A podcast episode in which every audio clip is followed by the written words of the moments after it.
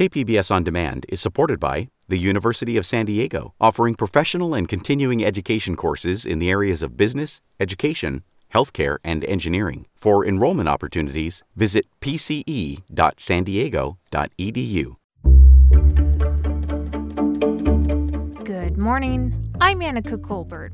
It's Thursday, May 27th. Outdoor dining has a future in San Diego. More on that next, but first, let's do the headlines. A gunman opened fire at a San Jose rail yard on Wednesday, killing at least nine people before taking his own life. It comes amid a sharp increase in mass killings as the nation emerges from coronavirus restrictions. The attacker was identified as an employee of the rail yard. A motive is still unknown.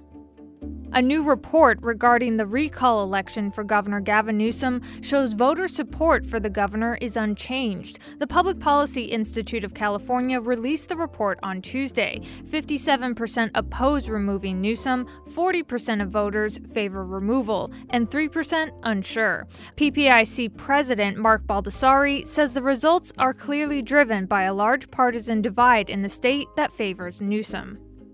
A passenger attacked a flight attendant on a San Diego bound flight earlier this week. Now, unruly passengers on aircraft can expect to face fines of up to $35,000 and jail time. Here's Sarah Nelson, president of the Flight Attendants Association. Flight attendants are out on the front lines right now, and some are actually punching bags for the public, and it is unacceptable. Nelson says flight attendants have been quitting their jobs because of the rise in threats and assaults from the public. From KPBS, you're listening to San Diego News Now. Stay with me for more of the local news you need.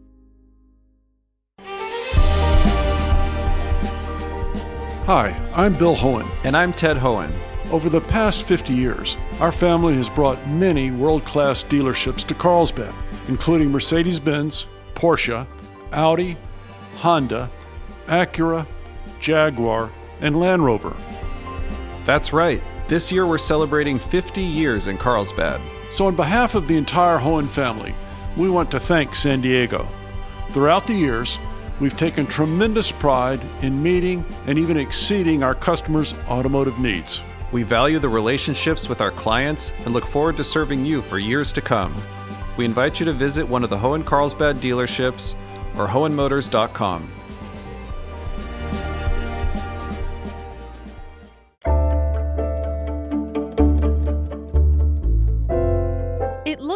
outdoor dining is here to stay in San Diego.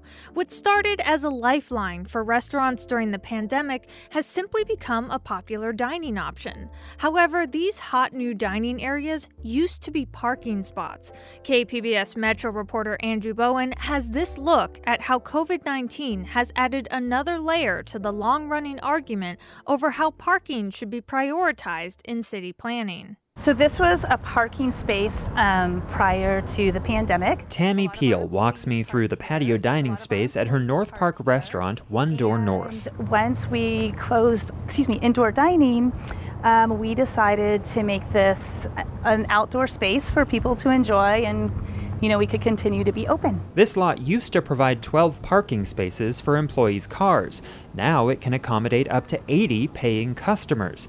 Peel also put tables and chairs on four street parking spaces. She says without converting parking to dining space, she likely would have gone out of business. We really wanted to do everything that we could to keep our employees employed, and this allowed us to limp along so that we could continue um, our business, you know, as things began to open up even more. Parking is a sensitive subject in North Park. In 2019, the city proposed removing street parking to create protected bike lanes. A group called Save 30th Street Parking sued the city to stop the project. A judge allowed it to proceed anyway, but the controversy underscores how passionate some San Diegans are about parking. Before the pandemic, Peel says employees would complain about trouble finding a parking spot. But now, even with less parking available, I don't think I've heard about a parking complaint since we've reopened and everybody has been back to working consistently. They've really found ways to accommodate, and that can be that can include biking to work. Over the years, businesses and residents have fought hard for parking in virtually every San Diego neighborhood. But when the city council voted to extend outdoor dining permits last week, no one called into the meeting to ask for their parking spaces back. There is kind of this misconception that if parking in front of my store, if I don't have that space, I'm going to be losing business. Michael Trimble is executive director of the Gaslamp Quarter Association. For the past year, the city has been closing Fifth Avenue to cars in the afternoons and evenings. Trimble says rather than creating problems, the change has solved them. It's more walkable, there's no double parking, and the police and fire departments can get to emergencies faster. The loss of parking really has not been a real issue because there is close to 3,000 spots within walking distance of the Gaslamp Quarter. The Gaslamp Quarter Association has been planning for a fully pedestrianized Fifth Avenue promenade for years. Originally, city officials thought it would cost $40 million and take up to eight years to get done. But once again, COVID 19 forced them to think differently. Everyone got the outdoor dining, they got the exposure to eat, eat on the street. We got to close the street and show them that it really does work and that the public wants it. And really, it sped up the project, I would say, by at least five years. But while the city works to reclaim the Gaslamp quarter for pedestrians, some fear other neighborhoods will be left behind. We smoke everything with our, with our oak, and this is a brisket that we're cooking. Carlos Stantz is the owner of Bow Legged Barbecue in the Mount Hope neighborhood. He also turned his back parking lot into a dining space, and it's been a huge success. And it's kind of kind of goes with the barbecue flavor in the backyard and we wanted to have an experience so when you're outside you hear the good music and have a good atmosphere for eating your food. Still, this part of Market Street isn't pedestrian friendly. Cars go too fast and there aren't enough trees or crosswalks. Stantz came up with his own resources to keep his business afloat during the pandemic, but he'd love to see the city invest in Mount Hope like it has in North Park and the Gaslamp. We're paying our sales taxes, we're paying our, you know, payroll taxes, we're we're putting young people to work. Uh, so I think it's important for us to, for the longevity, to have that kind of support. It would be welcome. Most restaurants have had their outdoor dining permits extended to July 2022. In the meantime, the city is working to make the program permanent. And that was KPBS Metro reporter Andrew Bowen.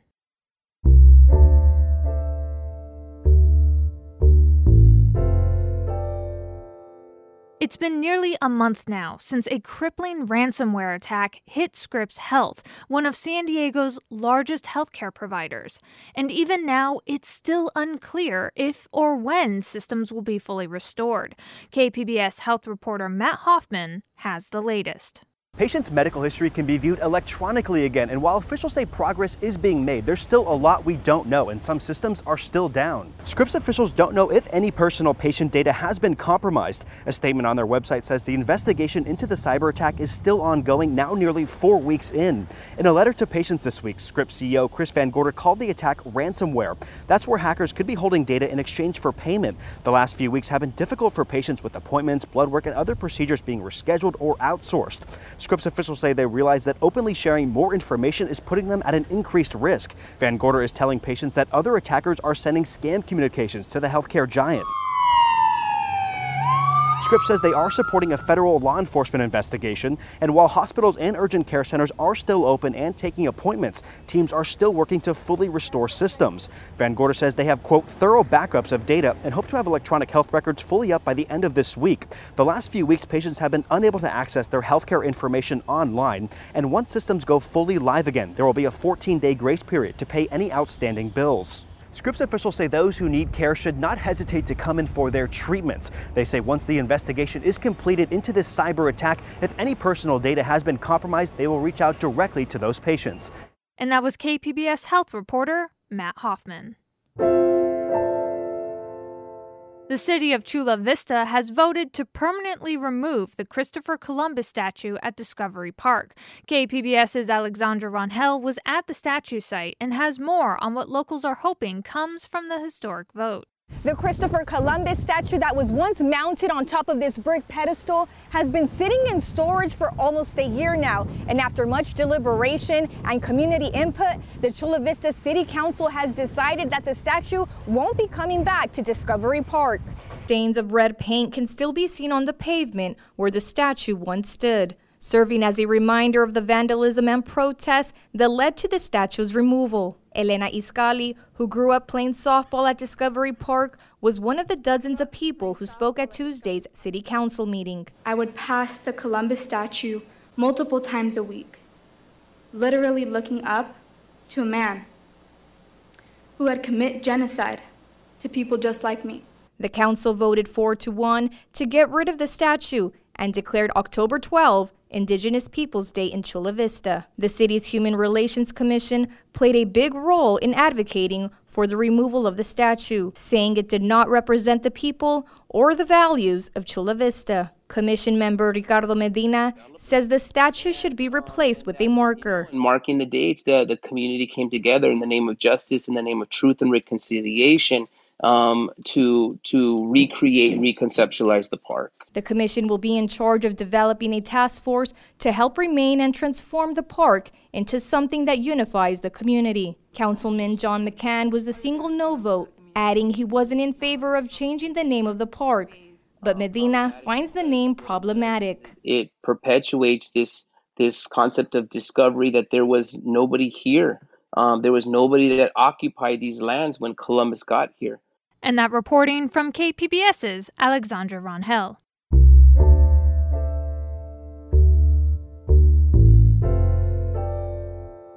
In LA County, seniors are largely vaccinated. Young adults now make up the greatest share of people in the hospital with COVID 19. KPCC's Jackie Fortier has more. Over the past six weeks, there have been more 30 to 49 year olds hospitalized with the coronavirus than any other age group. It's a big change from earlier in the pandemic, when those who became sick enough for emergency care skewed older. LA County Health Director Barbara Ferrer said older adults are protected because so many of them are vaccinated, and young children may be protected by mask wearing at schools. But people in the middle group, many of them are workers and people responsible for the care of others are not as well protected by either of these factors. And if they're not vaccinated, they are highly likely to end up with a COVID infection and unfortunately, disproportionately likely to end up in the hospitals. Ferrer said almost all the people in the hospital with COVID 19 have not been vaccinated. There's been a steep drop off in adults getting their first dose, and half of eligible people in LA County are not vaccinated. More than 700 pharmacies, clinics, community sites, and hospitals offered the free vaccine to anyone 12 and up. And that was KPCC's Jackie Fortier. Coming up, President Biden asked the intelligence community to report on the origins of the coronavirus within 90 days. We have a conversation with the editor of the California Healthline next, just after the break.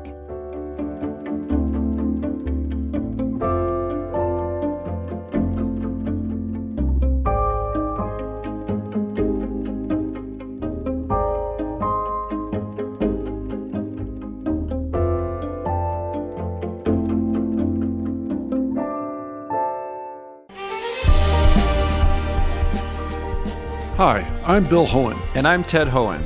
Over the past 50 years, our family has brought many world class dealerships to Carlsbad, including Mercedes Benz, Porsche, Audi, Honda, Acura, Jaguar, and Land Rover. That's right. This year we're celebrating 50 years in Carlsbad. So, on behalf of the entire Hoehn family, we want to thank San Diego. Throughout the years, we've taken tremendous pride in meeting and even exceeding our customers' automotive needs. We value the relationships with our clients and look forward to serving you for years to come. We invite you to visit one of the Hoehn Carlsbad dealerships or Hoehnmotors.com.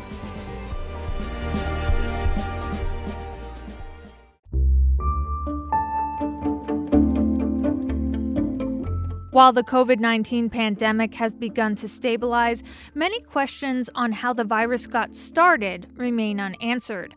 On Wednesday, President Biden told the intelligence community to report on the origins of the virus within 90 days. It comes as experts are beginning to seriously consider whether the virus was actually a laboratory accident rather than a product of animal to human transmission as originally assumed. The laboratory theory is controversial, originally promoted by the former Trump administration, and it pointed at China's Institute of Virology in Wuhan. Arthur Allen is the editor of the California Healthline. He spoke to Midday Edition host Jade Hindman. Here's that interview.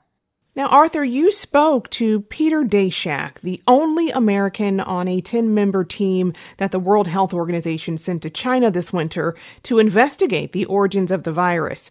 He said that while he can't disprove the lab leak theory, he remains unconvinced of it. Uh, has a long history studying bat coronaviruses. How has that influenced his opinion on the origins of this virus? Well, there are some people who feel that he has a conflict of interest and that he shouldn't have participated in this WHO visit to China that occurred during the winter because he didn't really disclose to the world that, you know, he helped fund this laboratory, which is the center of these suspicions that there might have been a leak. But in any case, he, you know, has committed a huge amount of his career to investigating these viruses and showing just how dangerous they are and how close they were to sort of jumping over to humans and causing the kind of pandemic that the world has seen. Um, he has said that he doesn't see any evidence that this occurred in the lab in Wuhan that he was working with. I should clarify, he doesn't personally work in the lab, but he thinks that he's satisfied that he has seen enough of their data to be sure that they weren't working on a virus similar to this. The notion that COVID 19 was created in a lab began as speculation. How did this theory emerge, and why have we seen it gain traction in recent months? It emerged initially because of some intelligence reports that uh, people had gotten sick at the Wuhan laboratory, and also just the, the fact that this virus uh, is known to be associated with bats that are uh, often found in caves 600 miles away from Wuhan. So the fact that this laboratory was working with them and was sort of the world's leading laboratory for this kind of research, you know, made people wonder. And then what added to that is the fact that there hasn't been really any evidence found of this sort of missing link between bats carrying hundreds of different coronaviruses, but none that similar to the one to SARS-CoV-2, the one that is, you know, has plagued the world. And so that that missing link and the fact that they've sampled many animals since then and nothing has been found that would indicate that this might have been the means for some kind of virus to go from bats maybe to an intermediate species or, or directly to people. There's just no evidence of that. And the fact that there's no evidence I think has added to suspicions or to the feeling that really this other hypothesis, which isn't the mainstream, but this hypothesis that it came from the lab sort of has grown, or, or the feeling that it needed to be investigated more has grown as the other hypothesis sort of just isn't paying off. A recent U.S. intelligence report confirming the illness of a number of researchers at the Wuhan Institute of Virology contracted COVID 19 like symptoms before the disease was actually reported in the general public has actually raised more questions. How has this news further polarized the debate on COVID's origins? Well, I mean, it's another, it's a, it's a piece of evidence, by no means, you know, definitive, but it's another piece of suggestive evidence that maybe the virus might have jumped and that it was sort of covered up. I've seen people hypothesizing that maybe there was an outbreak. Somebody at the lab got sick, and then there were several cases in the community, and they thought they had controlled it back in the fall and then it busted out again. And the idea is that this was very embarrassing and that it might have been covered up. I mean, you got to figure there's, if it really is a cover up of these dimensions, there have to be a lot of people who know about it. I mean, we really are talking about a conspiracy. And I think Daszak feels that he trusts these scientists. He's worked with them for years. He doesn't, and many other virologists that I've spoken with in the US, they say these are some of the leading scientists in the world working on viruses, and they don't believe that they would just hush something up like this. But on the other hand, China has a different system, and you really can't say anything without uh, authorization at this level in China. What's also interesting to me is that you know our relationship or the relationships among U.S. scientists and Chinese scientists working in this field were really reduced by the Trump administration, and uh, we went from having 45 public health U.S. public health service scientists there to 10 during his period in office and you know, having fewer people on the ground means you don't pick up as much of the scuttlebutt. I mean, even if people aren't going to directly tell you what's happening, you don't see that they're looking nervous, they're running around, you know, something's going on, and then you ask questions. So we might have been hurt, and we, you know, we might have, if indeed the lab hypothesis is factual, we would have been in a much better position to have found it out if we had, you know, continued to strengthen our presence in China, which was reduced quite a bit during the Trump administration. Earlier this month, a group of scientists asked for the Wuhan Institute of Virology to open its database for more scrutiny. They said no. What other information do scientists need to come to a definitive conclusion to this question? Well, it's difficult because what we're asking, or what the people that I've seen are, are you know, so, some of these investigators who are scientists, um, sort of unofficially working and spreading information on Twitter that they find, are saying that they've found things like research papers that show that uh, some Chinese scientists in Wuhan were working with viruses that weren't reported to these international sort of databases where it's customary to report your findings if you're working in genetics or in virology. And so they're saying that the fact that these viruses or virus sequences weren't registered is one thing that leads to, to suspicion that uh, they're hiding something, and that and that's that you know this database that they shut down in September might have more clues as to sort of the intermediate species or or the work that was being done at the Wuhan lab that could have led either to the creation of this virus, but more likely just to it's somebody being infected with it in the laboratory and then it leaking. And by leak we mean somebody got sick and they went out and infected other people. Peter Daszak says he has received threats and lost scientific funding as a result of his work on bat coronaviruses. He says attacking scientists is, quote, shooting the people with the conduit to where the next coronavirus might happen. How has this debate impacted public trust in the scientific community and in government? Trust in science has come under strain during this pandemic. And many of these questions have become so politicized because they're used as political tools because of, you know, all the pressure that people feel under economically and so on because of these public health measures. And I think this lab leak hypothesis, unfortunately, in addition to being, you know, a really important question to answer, has also become a political football you say a lot of scientific conflict over this question is related to a debate over the risks associated with lab experiments involving deadly infectious disease. And just today, the Senate passed amendments to the Endless Frontier Act, which would affect funding for these kinds of experiments.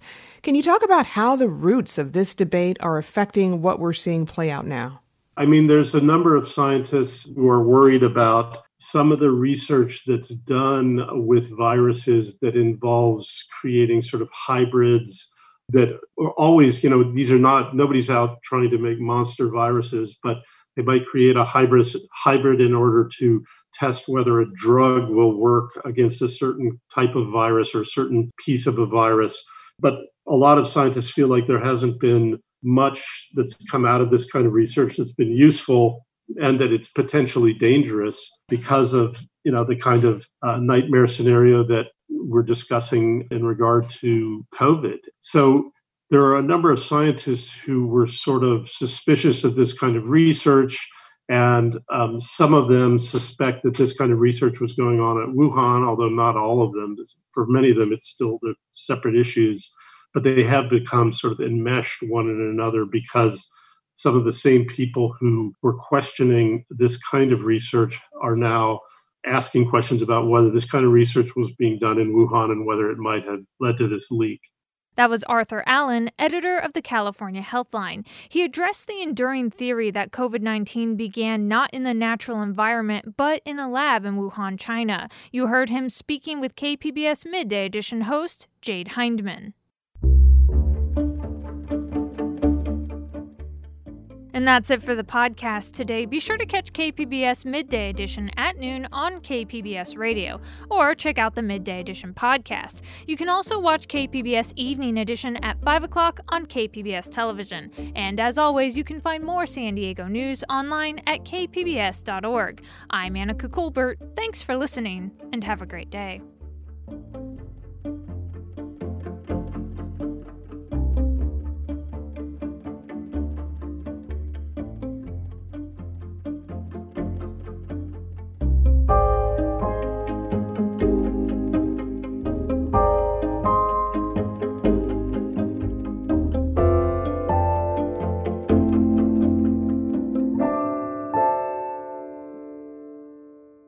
KPBS On Demand is supported by the Museum of Contemporary Art San Diego, offering visitors to the La Jolla campus special exhibitions, collection galleries, coastal vistas, seaside dining, and more. MCASD.org.